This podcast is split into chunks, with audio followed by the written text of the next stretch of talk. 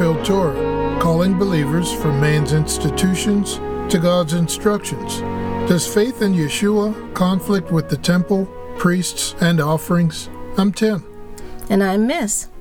Many believers see temple worship as something that was not good and needed to be replaced by Yeshua. Let's talk about it. If you didn't know, the Torah is the first five books of the Bible.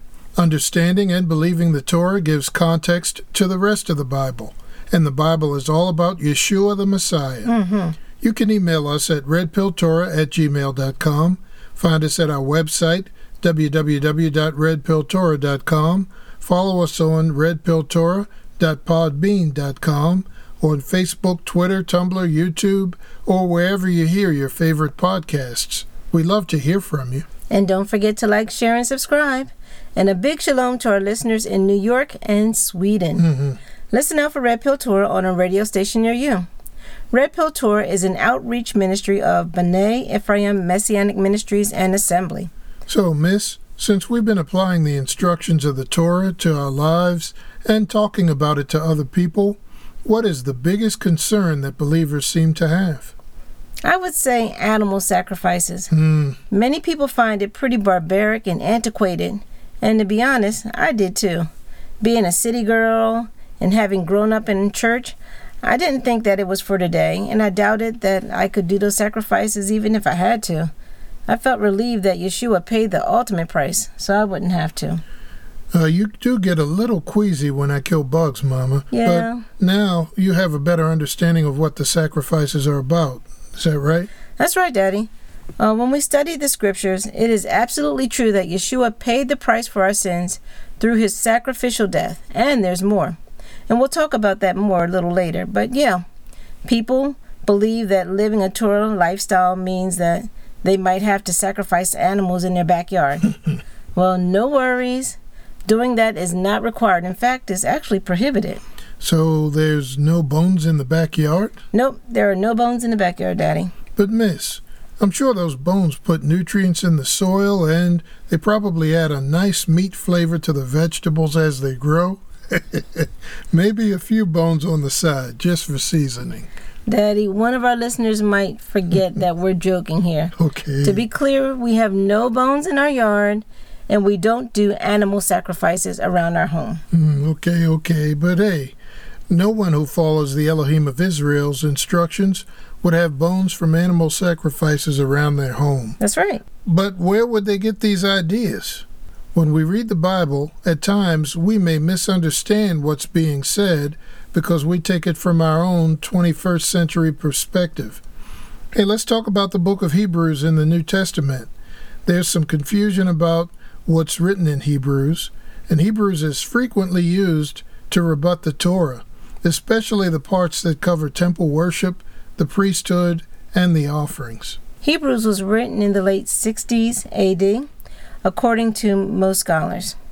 We aren't certain who wrote it, but we can infer that the writers had a detailed knowledge of the Torah, Hebrew temple worship, and the ministry of Yeshua, our Messiah. Modern Greek scholars have identified some instances in the King James Bible and other translations where the translation shows some doctrinal bias and added words that do not appear in the Greek manuscripts. Still, the main themes are clear in Hebrews. One of those themes is that Yeshua is superior to angels.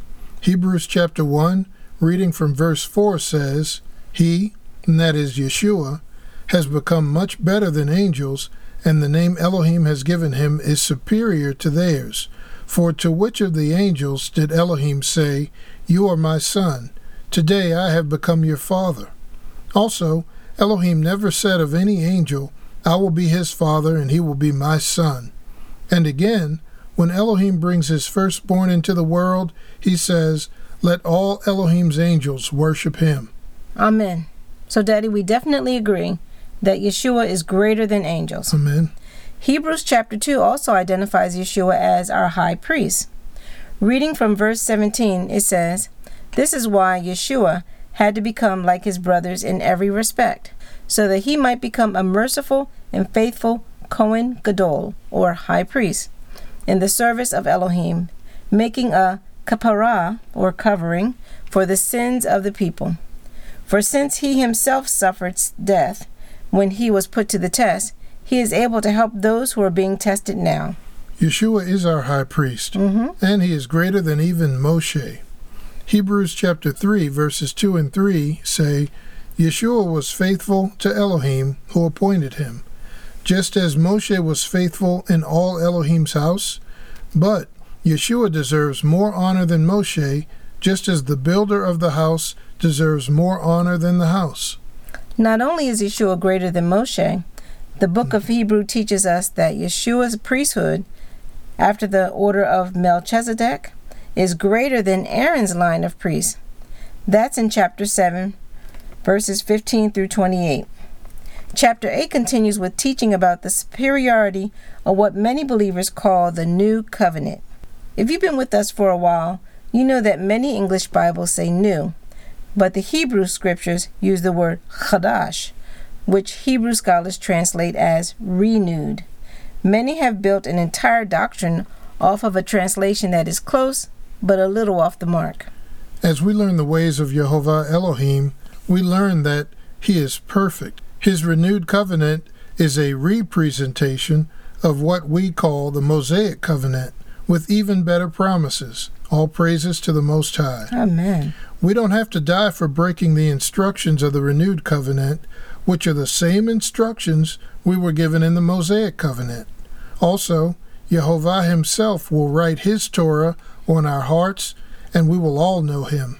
Those promises are so much better now that Yeshua has paid the penalty that we deserve. The book of Hebrews spells out the members of the Faith Hall of Fame.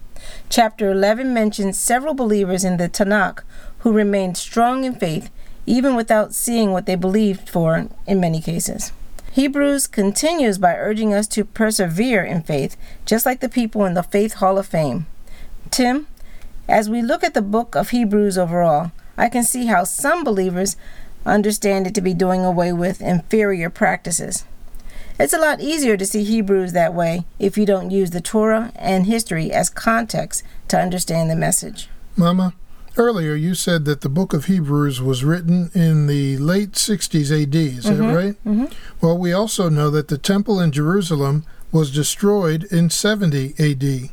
With the destruction of the temple, the center of life and worship for the remnant in Judea was gone. Remember that sacrifices could only be brought to the temple, not in people's backyards.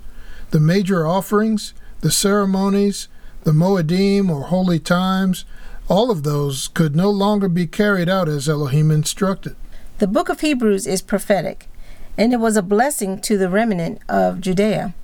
It reminded them that even though their ways of worship were over, the object of their worship was still available to them. Amen. The object of their worship is Yeshua Messiah. Daddy, we now know that Yeshua is written about throughout the entire Torah and the Tanakh, known as the Old Testament. And there is no conflict between him and the temple worship.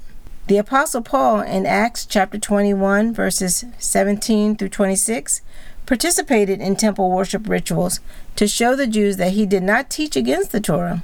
Even Paul did not condemn temple worship as obsolete. We know that Yeshua is the only sacrifice needed for sin. We also know that animals were killed in the temple service for reasons other than sin. Offerings were made to get Elohim's attention and to thank him for blessings. These animals were slaughtered, they were grilled, and often eaten by the offerer and the priests as a meal of fellowship before Jehovah. These offerings were also a source of food for the priests and their families. Think of them more like what the prodigal son's father did when his son returned. He had a calf slaughtered and prepared as food for a celebration. The temple in Jerusalem was destroyed, just as Yeshua prophesied in Matthew chapter 24, verse 2.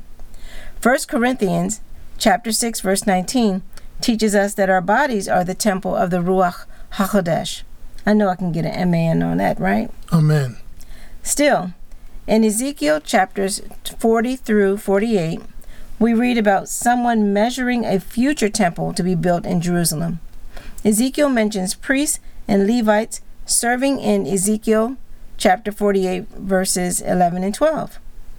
Now, Daddy, my question is since Yeshua is superior to animal offerings, angels, Moshe, and the Aaronic priesthood, why does the scripture include prophecies of a temple, priests, and offerings as a future occurrence?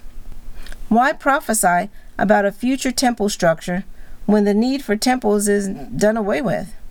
Why would Elohim make perpetual covenants to preserve the Aaronic priesthood if the offerings are done away with? Well, Mama, those are really good questions. Surely our Elohim would not give the prophet Ezekiel a vision of a future temple that will never be built. Right. Surely he would not speak of Aaronic priests always being present to minister before him if their services were no longer required. The temple, the Aaronic priesthood, and the offerings are types and shadows of the work of the Messiah. And the same is true of Passover, unleavened bread, first fruits, and Shavuot, the spring holy times. Yet they are perpetual ordinances before Jehovah, even though the Messiah brought them to a fuller meaning. Maybe the reason for the temple's destruction wasn't because it was unnecessary. Hmm. Well, we now know the history of stubbornness and disobedience that our people Israel had demonstrated. We know that all of the tribes were forcibly removed from the land, just as Moshe said it would happen if we didn't obey Elohim's instructions. Mm-hmm. The remnant in Judea rejected the Messiah, and they were the last citizens of Israel to be forcibly removed from the land. In the process, their temple was completely destroyed. Now, since they rejected Messiah, their trusted methods of connecting with Jehovah were taken away. They had no way to reach the Most High except through faith in the way He provided, His Messiah. Since Abraham, our connection to Jehovah has been through faith. Amen. Maybe Israel trusted too much in the rituals they could see, but not in the Elohim they could not see. So, what would you do if you discovered that the way you live your life and some of your beliefs were out of line with God's instructions? Would you take the blue pill and embrace the belief that Elohim gave instructions, then changed his mind, sending Yeshua to undo what he had implemented? Or would you take the red pill and see the perfection in Jehovah's plan and instructions, despite our shortcomings? Only you can answer that question. The book of Hebrews highlights the superiority of Yeshua. That is an absolute truth. Amen, Mama. Our challenge comes when we try to impose either or thinking on the Most Highest plans. Yeshua was greater than the temple when he went there in keeping with the law, which he himself wrote. Yeshua's parents gave the required offerings at the temple for the sinless son of Elohim. Elohim did not rebuke Yeshua's parents for giving the offering at the temple. Nope. John the Baptist was the rightful high priest when Yeshua started his public ministry. Mm-hmm. John admitted that he wasn't worthy to baptize Yeshua, but remember Yeshua's answer to John in Matthew 3:16? Yeshua said, "Let it be done now, because we should do everything righteousness requires." Yeshua allowed himself to be baptized by a priest. Faith in Yeshua does not contradict or conflict with the temple, the Aaronic priesthood, or the offerings. When it comes to salvation, the Elohim of Israel has always been the object of saving faith.